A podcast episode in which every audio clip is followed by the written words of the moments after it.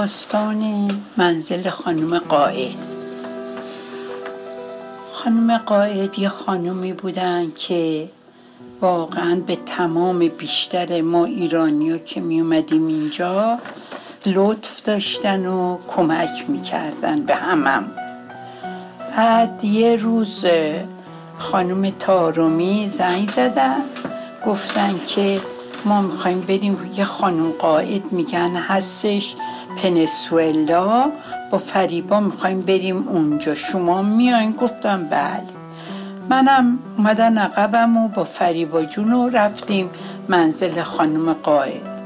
اونجا یه خانومی بودن که مسن بودن یا خواهرشون بودن مسنتر بودن کمکشون می‌کردن و یه شیش هفت نفرم بزرگسال آمریکایی داشتن که اینا رو مواظبت می‌کردن. دو تا خونه تو در تو داشتن و دیگه اینا تختاشون اونجا بود و غذاشون می‌دادن و همه کارشون رو می‌کردن و مواظبشون بودن. بعد یه روز رفتیم یه سفره انداخته بودن باریک توی دونه اتاق.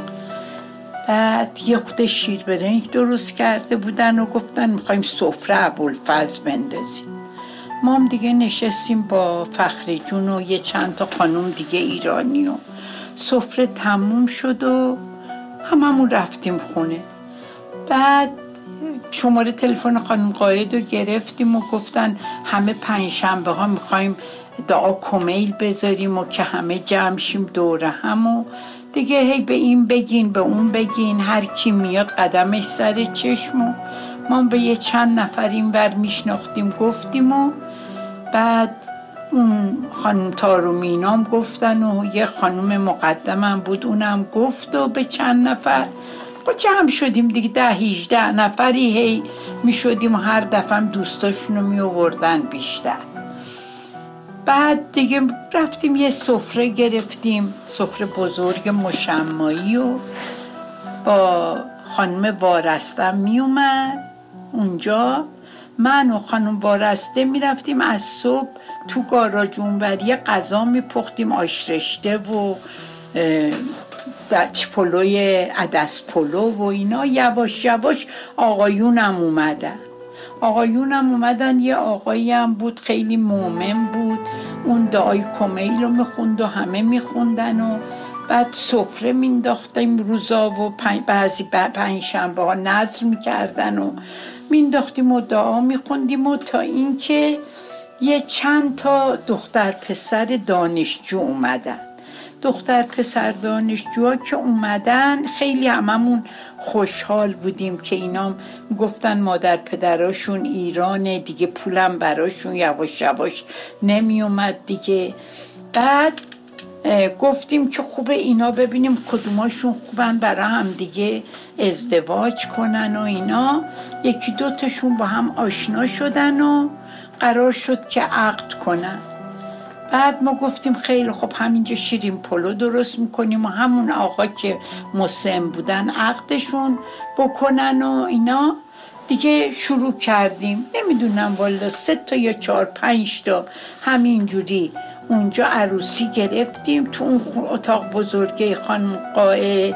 مثلا یه وقت پنجاه تا بودیم شست تا بودیم. اینا بعد همه جونم یه دونه هتل همین هالیدی اینه اینجا که حالا شده شرایتون براشون می‌گرفت یه اتاق و می‌گفت شب ببریم اونجا دست به دستشون بدیم. بوغ می‌زدیم پشت سر هم انقدر خوشحال بودیم. انقدر خوش میگذشت به هممونو. عروس دامادم که خب دیگه عروس داماد بودن خوشحال بودن که همینجوری نه پول آقا می‌خواستن بدن نه پول سالن می‌خواستم بدن. همونجا اخ کنون عروسی براشون می‌گرفتیم و میبردیم دست به دستشون می‌دادیم. خیلی روزای خوبی با اون برنامه ها داشتیم بعدشم من دیگه یاد گرفته بودم می‌رفتم شنبه شنبه ها وقتی دیگه رانندگی می‌کردم که باز خانم قائد بانی شدم باعث تصدیق گرفتن من شدن گفت ببین عزیزم اینجا ایرانی راننده نمی‌تونی داشته باشی گرونه. باید بیای رانندگی یاد بگیری. دو سه دفعه منو بردن همونجا تو پارکینگ صبح که می‌رفتم بریم کمک پنجشنبه ها منو میچرخوندن میچرخوندن. اینا و گفتن حالا یه خورده من میبرمت. یه ذره که یاد گرفتی اون وقت چیز کن میگیم یه خانوم بیاد بهت درس بده. ما چند دفعه با خانم قاعد رفتیم و بعدم یه خانومی رو پیدا کرد. میومد منو برد پنج شیش دفعه منو برد و بعد خودش هم با همون وقتا فارسی امتحان بده نداشتیم.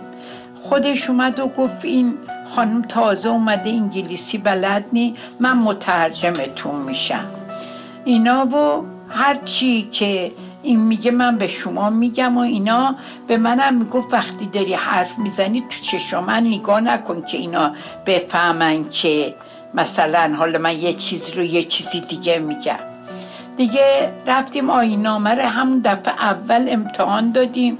با ترجمه خانم قاعد و قبول شدم و بعدم دیگه رفتم تو شهرم بعد دو سه دفعه که رفتم تمرین قبول شدم و دیگه حالا ماشین می بردم همه جا. دیگه می‌رفتم خونه خانم خودم می اومدم و هر پنج شنبه و شبم ساعت یازده دوازده بعد میگشتم و امیر آقا می اومد و دیگه بعدشم می‌رفتم شنبه و یه شنبه گاراج سل استیت سل اینا. همه چی می خریدم یعنی اسباب رخت خواب مثلا قالیچه گیلیم هر چی به درد یه دانشجو دوتا دانشجو می‌خورد. اینا رو خوباشو میخریدم و میآوردم تو گاراژمون رو به راش می‌کردم و ایناشو میشستم و پتو اینا رو. همه رو درست می‌کردم. بعد خانم قاید زنگ می‌زد یه دانشجو اومده. یه اسباب اتاق کوچولو برای اون دانشجو می بردیم تقریبا یه سه چهار سال این کار من بود. به قولی اینجا یه بیزنسم بود که شنبه شنبه خرید پنج شنبه هم که می‌خواستم برم خونه خانم قائد اینا رو ببندم و بردارم برم. دیگه این بود تا وقتی که آقای انقاینا پیدا شدن. وقتی آقای انقاینا پیدا شدن دیگه خیلی جلسه بزرگ شد و برنامه یک جوری دیگه خونه خانم قاعد شد. دیگه نمی‌شد دختر ازدواج کنه و پسر. دیگه چیز شده بود. برنامهمون عرفانی شده بود. دیگه اون برنامه رو نداشتیم سفره ابوالفضل و دعای کمیل و اینا. سخنرانی بود و یا علی یا علی بود و برنامه عوض شد. ایشالله که همه به عاقبت به خیری هر کاری می‌کنن پیش بره و خوشحال باشن و چند تا عروس داماد توش باشه قربان شما. اینم داستان خونه خانم قائد بود